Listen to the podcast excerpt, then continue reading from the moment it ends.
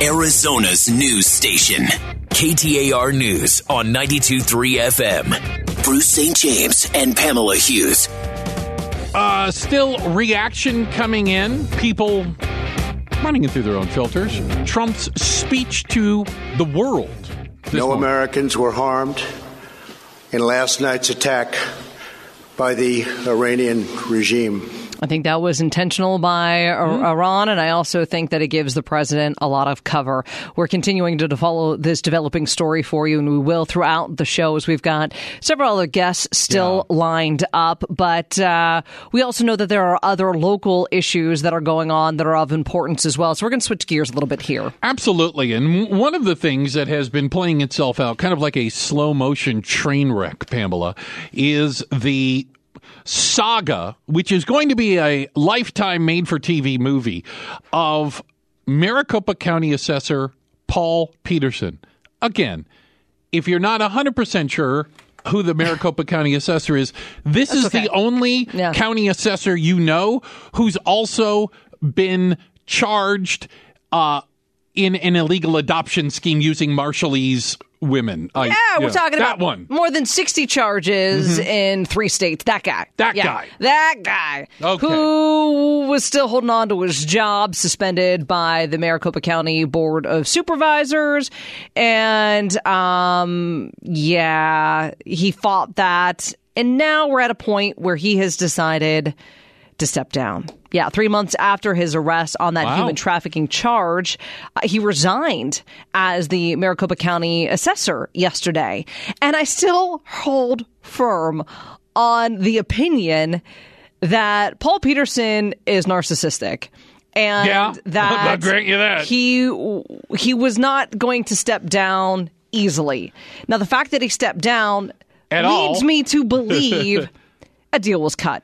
Oh, there's some sort of agreement. I don't know what that means, and I don't have any inside information as to what it may be. Well, I'm simply offering you, this guy does not just walk away without getting something out of the deal. In the statement, he proclaimed his innocence once again, and by the way, said he never neglected his duties as the county assessor, even while it has now been alleged.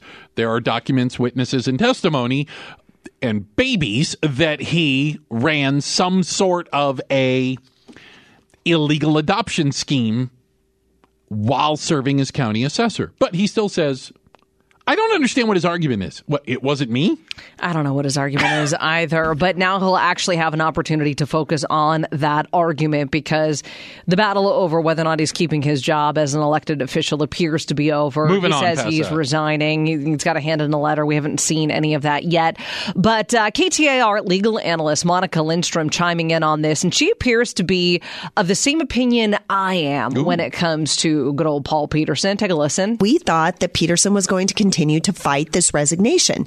Now that he has delivered his resignation, and he's done, it makes me think that there was some kind of deal going on, because remember, with his criminal charges, all of his money has been frozen. His accounts have been frozen. So where's he going to get any money? The only money he can get might be from this right here. Did he negotiate some sort of a exit package so that he could continue to pay for his legal fees in an effort to stay out of prison? I think it was Peterson that was demanding that he would resign if they would give him 9 months' salary. And I said, wow, that's a lot, considering the 9 months that he worked in office, he barely did anything. Well, I mean, there were those reports that had come out about, you know, the lack of time he spent in the office, and what was found on his computer appeared to be more work for his adoption agency than it was for the county of Maricopa. Right. That being said, though, you also got to take a look at the numbers game here. This is costing us a lot of money. And when I say us, I mean the taxpayers of Maricopa County, the legal fees that would have gone into this, the investigation that had to take place, the guy that was tapped to step in the wake of this whole shenanigan debacle, whatever it is that you want to call it, is coming at a rate twice the amount of what Paul Peterson was making in his salary. Negotiating, you go, well, you know, I'm going to...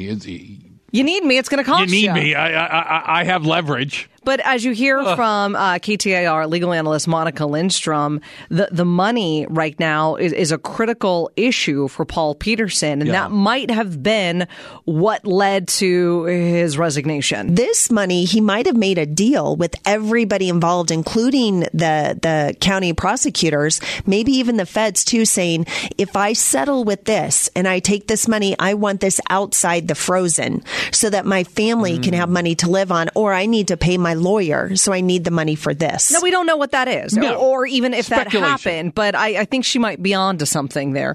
And when she also talked about, I need this money for my family, everybody surrounding Paul Peterson is jumping ship, including his wife. Filed for divorce. His co-conspirator in all of this. Turned state's evidence, testifying against him. Yeah, and just the allies that he may have had around him are flying the coop, and now he's kind of grasping at straws. The fact that he still maintains innocence in all of this. What's his alternative? What's the alternative? Say nothing! Well, as opposed to come out, and I think it's at the point now, and maybe the reason why this isn't front and center, Pamela, is I think most people have already come to the conclusion, oh yeah, it's guilty as a day is long. As a day is long. Again, there are babies to prove that he did what he said, that he's what he's saying he didn't do. There are witnesses, including some of the women, testifying, oh yeah, here's what he made me do. There are the documents in the state of Arizona specifically. We know one of the issues is that he defrauded the health insurance system, you know, with these women giving birth, and that he falsified documents, records, etc., lied about this. And that's all evidence. It's all there. It's not like you got the wrong guy. Do you see what I'm saying? Like, that wasn't me. No, it most certainly was you. By the way, it's on your computers. It's everyone around you says it was you. But you're right. He may be a supreme narcissist. Yeah. So obviously we were following the story of Paul Peterson handing in his resignation, apparently, and stepping down as Maricopa County assessor. Yeah. But we're also following the big story out there. Yeah. And that is Iran firing missiles into Iraq at U.S. Bases. The president spoke, about a half an hour ago, saying this. By removing Soleimani, we have sent a powerful message to terrorists. If you value your own life, you will not threaten the lives of our people. Coming up later in the program, precisely at 10:30, we're going to have Dan Gabriel, former CIA and executive producer of the documentary Mosul, on to talk about what this all means to the Middle East and, you know, U.S. forces in Iraq. You can watch his documentary if you have Amazon Prime. It's just called Mosul. And the documentary specifically, Pamela, is about the fight to regain Mosul from ISIS. And so he has some unique insight into the forces inside Iraq, some of which are backed by and Iranian themselves. And so I'm looking forward to talking to him as he get his perspective of a little bit about what's been going on. Again, not just the last day, but maybe the last few months there. Are some Arizona restaurants forcing you to basically tip and tip more in advance of anything? We'll explain to you what's going on. Bruce St. James and Pamela Hughes. It's a day in history. We would be remiss if we didn't bring it up. It's a day that I think Pamela and I certainly remember. It was January 8th. It was a Saturday. 9 years ago that the mass shooting happened in Tucson, the one that Congresswoman Gabby Giffords was in the middle of, was injured in, and took the lives of so many more. That was nine years ago today. 9 years ago today. Wow. Yeah, 9 years ago today. It was a Saturday morning in Tucson. I remember it. I remember it well, unfortunately. Yeah. That is, or was, one of the stories that will remain with me throughout my career. You and I hopping on the air here, and then hopping in a car and heading down. The boss telling us, go to Tucson right now. Right. Leave. Like, yeah, we didn't have any clothes or anything packed. And he said, there's a Walmart, buy it when you get there. And covering that story for Arizona 9 years ago, it on one hand, it seems like forever ago. On the other, it just seems like yesterday. So we wanted to remind you of this day in Arizona history, because it's an important one. And it's also an important one that could be shaping the Senate race coming up here in just a few months. With her husband running. And I saw Congresswoman Giffords in the airport just a little bit ago. Saw her sitting there waiting to board a flight. And she said, "Can we take a selfie?" I was like, well, duh, yeah, let's do it. Got my selfie with Gabby Giffords. So are some Arizona restaurants basically forcing you to pay more money, adding a surcharge to your bill, regardless of any service or food that they are providing? What do you mean, are they? Yes, they are. The answer is yes. Well, when you say surcharge, I think what's happening here is something a little different. Mm-hmm. And the Tennessee Grill and Bar in Anthem is getting beat up. Yeah. Because underneath their sales tax is a line item, and it reads Prop 206 fee. Now, Prop 206 was what we here in Arizona passed to raise our minimum wage, and it's been going up incrementally, right? Yeah, and now it's at $12. Yeah. Okay, so they put a line item right there on the ticket saying you're paying more because we're paying more for minimum wage. Here's the thing: they're getting beat up for it, but should they be? They're being transparent about it. They're letting you know why this is costing more. We're passing on the extra expense to you. Everyone is passing the extra expense on to you. They're just not telling you how. They did it by increasing the price of the burger or the drink or whatever service or goods they're providing. They just raise their prices a little bit to make up the difference. The Arizona restaurant industry has not been hurting. They've been making more and more money after the increase of minimum wage. How does that happen? Well, they're just charging us more. It's not as though, not the Arizona Restaurant Association, but restaurants. It's not because more and more people are going out. Yeah, the economy's good, and I think that that's part of it. People are going out, but we're also paying more for what we're buying when we're going out to cover the cost of the minimum wage increase. And it's going to continue. Obviously, it hasn't impacted people enough for them to be outraged by it. I find it's interesting that the Tennessee Grill and Bar and Anthem has taken this approach. Principled stand, because I agree with you. They're at least being honest about it. Why are you mad at them for telling you, hey, by the way, that's great. The minimum wage, everybody got a raise around here for no reason other than you voted for an increase. A vast majority of people did. Well, it's going to cost you more, and here's how much. According to their menu, it says a 3.5% surcharge is going to be added to everyone's check because of, increased wages and benefits for their employees. So you look at it, and you got the subtotal, you got your sales tax, you've got your Prop 206 fee, and then you've got your total. And Prop 206 fee. I mean, obviously, they're being political about it, transparent but political. I mean, they're making a stand, and so obviously not in favor of it. With that, you're going to be taking the slings and arrows that come along with it. But I think that this will end up hurting the servers at this restaurant, because I could see several people getting this, looking at it going, well, I already paid my 3.5%. Let me deduct that from my tip. Yeah. And I think that what you're going to end up seeing is, while the back of the house that doesn't make tips, they might get tipped out of dishwashers, cooks, etc. are making they're making the minimum wage. Yeah. And you've got servers that are tipping out the bartender and the busboy and things along those lines. That's for those of us that don't understand how that gig works. Yeah, well, you have to tip out. You have to give a percentage of your tips back to those that are helping you. If you've got a food runner, you're taking some of your tips and you're tipping them out because they're helping you. Okay. If you've got a bartender, you're tipping them out a percentage of your sales. Even at least where I've worked, even if you didn't sell a beer or a cocktail, you're still tipping out the bartender.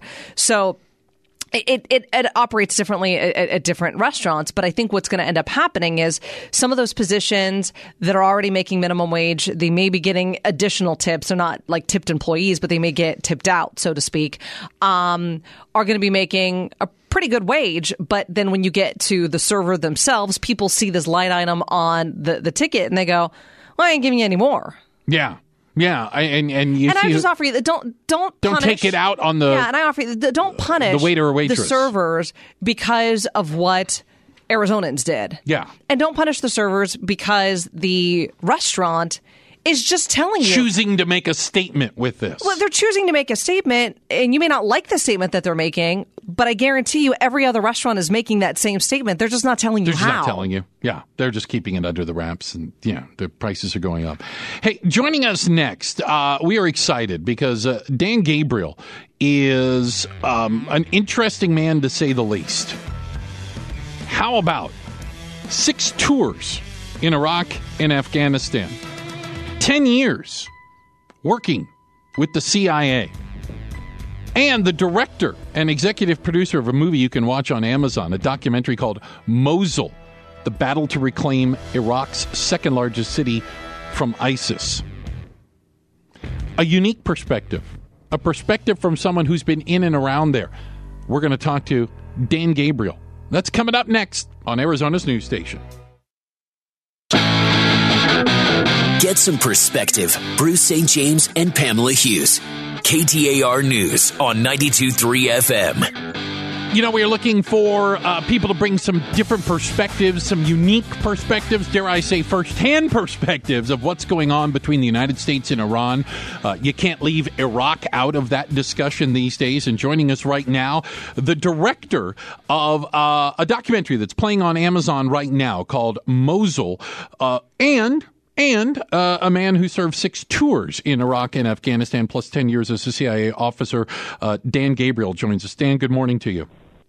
Bruce, good morning to you guys. So I'm assuming you saw some of Trump's speech this morning, his address to, I would argue, the world, not just the nation, as well as the events of the last, let's go with a few weeks. Where are you on this right now? Where do you think the temperature is?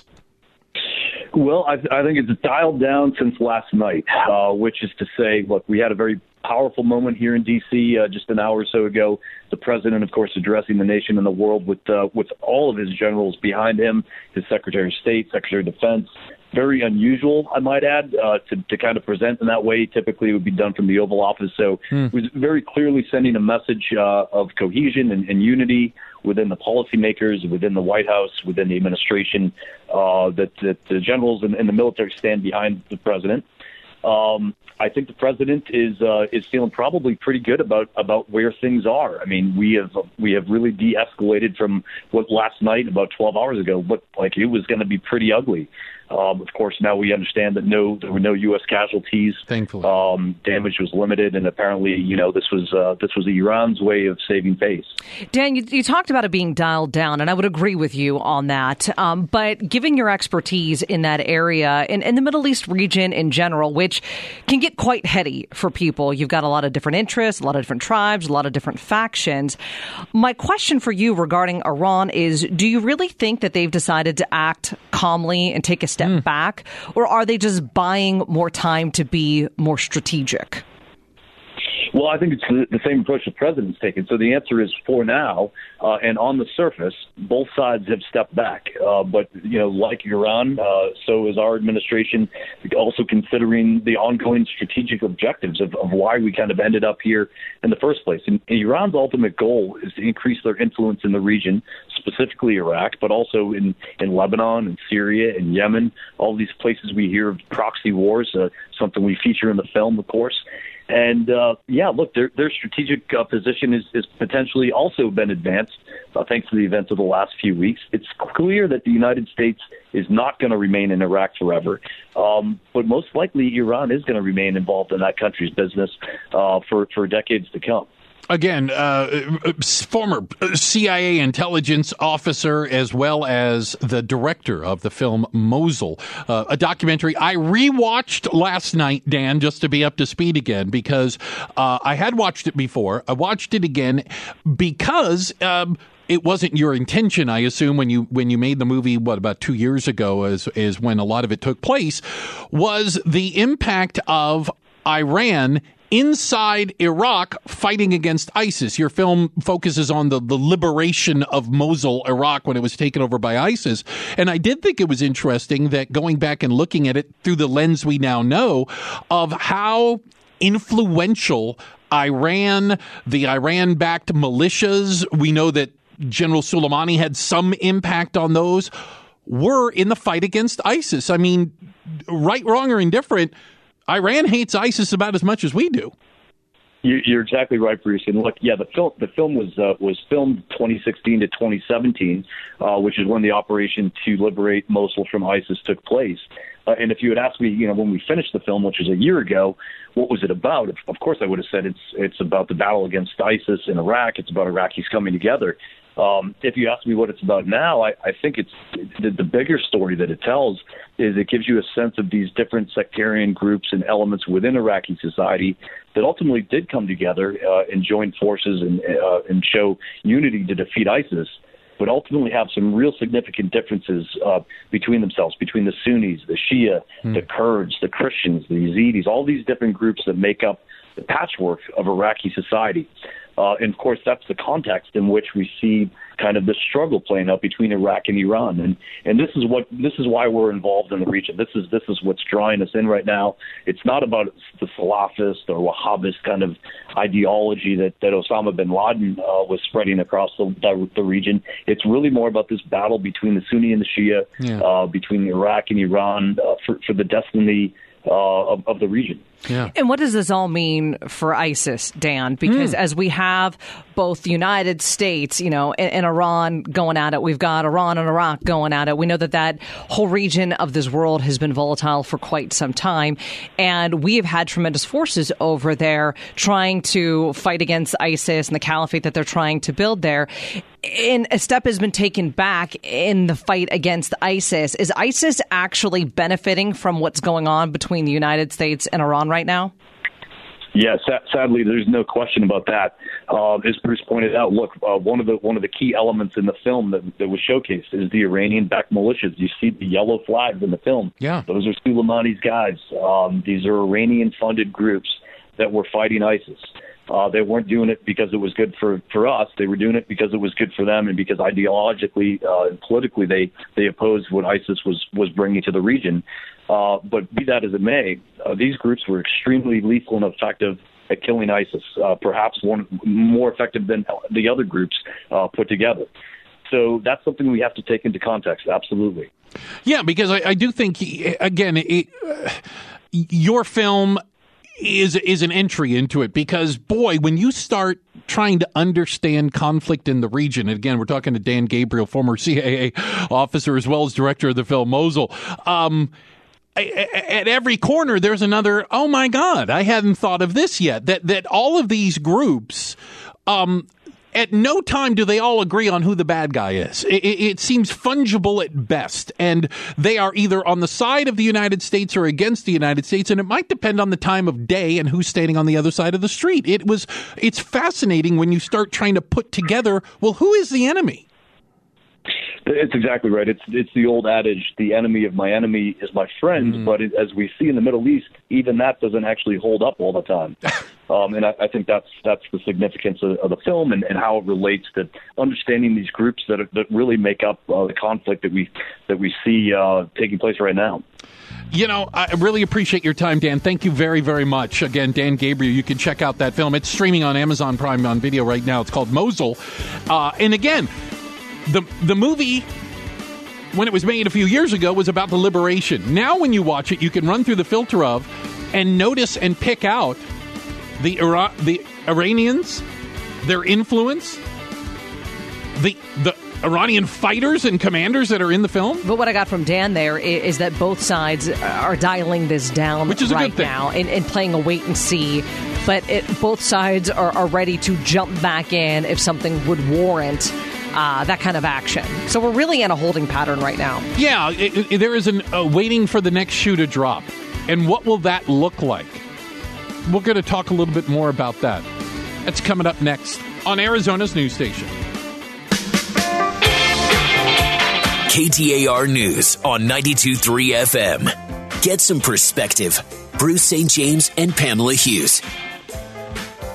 Should we be playing Rock the Casbah? Talks about planes bombing the tents. Okay, anyway. Maybe it's not by accident. I don't know where DJ Tommy Two Tone's going with that. There have been a lot of things that have happened just this morning. If you went to bed last night, nervous or fearful at the headline you read that missiles, ballistic missiles had been fired from Iran into Iraq targeting American military bases, you could reasonably could be concerned. Yeah, but if you were reasonably concerned last night, do you feel better right now? I do. You feel better. I think you feel better. I feel better right now. Do you feel better right now? Absolutely. And here's why I feel better right now. Because the President of the United States came out about an hour and a half or so ago and took a measured response to what happened and transpired with Iran firing those missiles into Iraq at U.S. bases. I think that Iran gave the president an opportunity to de-escalate, and he actually took it. And no one knew if that's exactly what he was going to do this morning. I think the fact that he told us there were no American casualties made it easier to take that de-escalation. If you had mass casualties, then the American people would expect some sort of mass response. Mm-hmm. But that's not what happened. So earlier in the program, we sat down and we talked with Paul Kinzinger, a former CIA agent, and we wanted to get his take on what has transpired over the last 15 hours or so. And did Iran miss on mistake? Did they purposefully not target the area of the Al-Assad, the base, that would have created casualties? Here's what he had to say about that. Did the Iranians telegraph this in some way?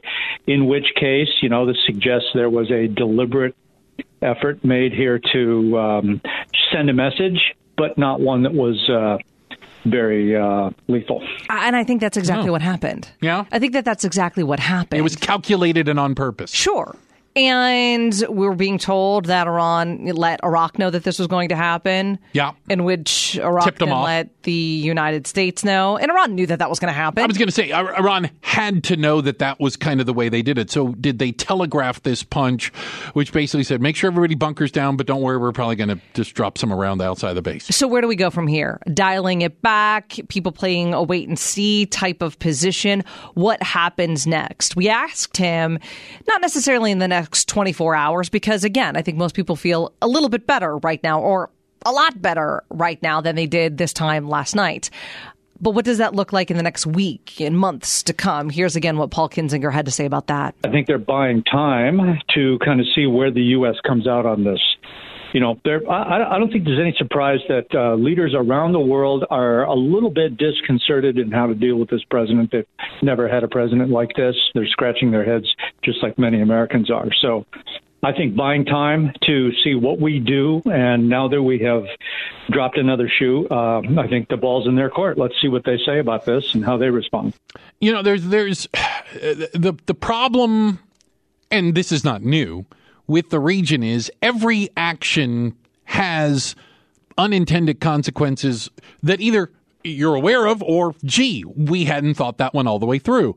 And one of the concerns would be, are we and have we taken our eye off the ball when it comes to ISIS?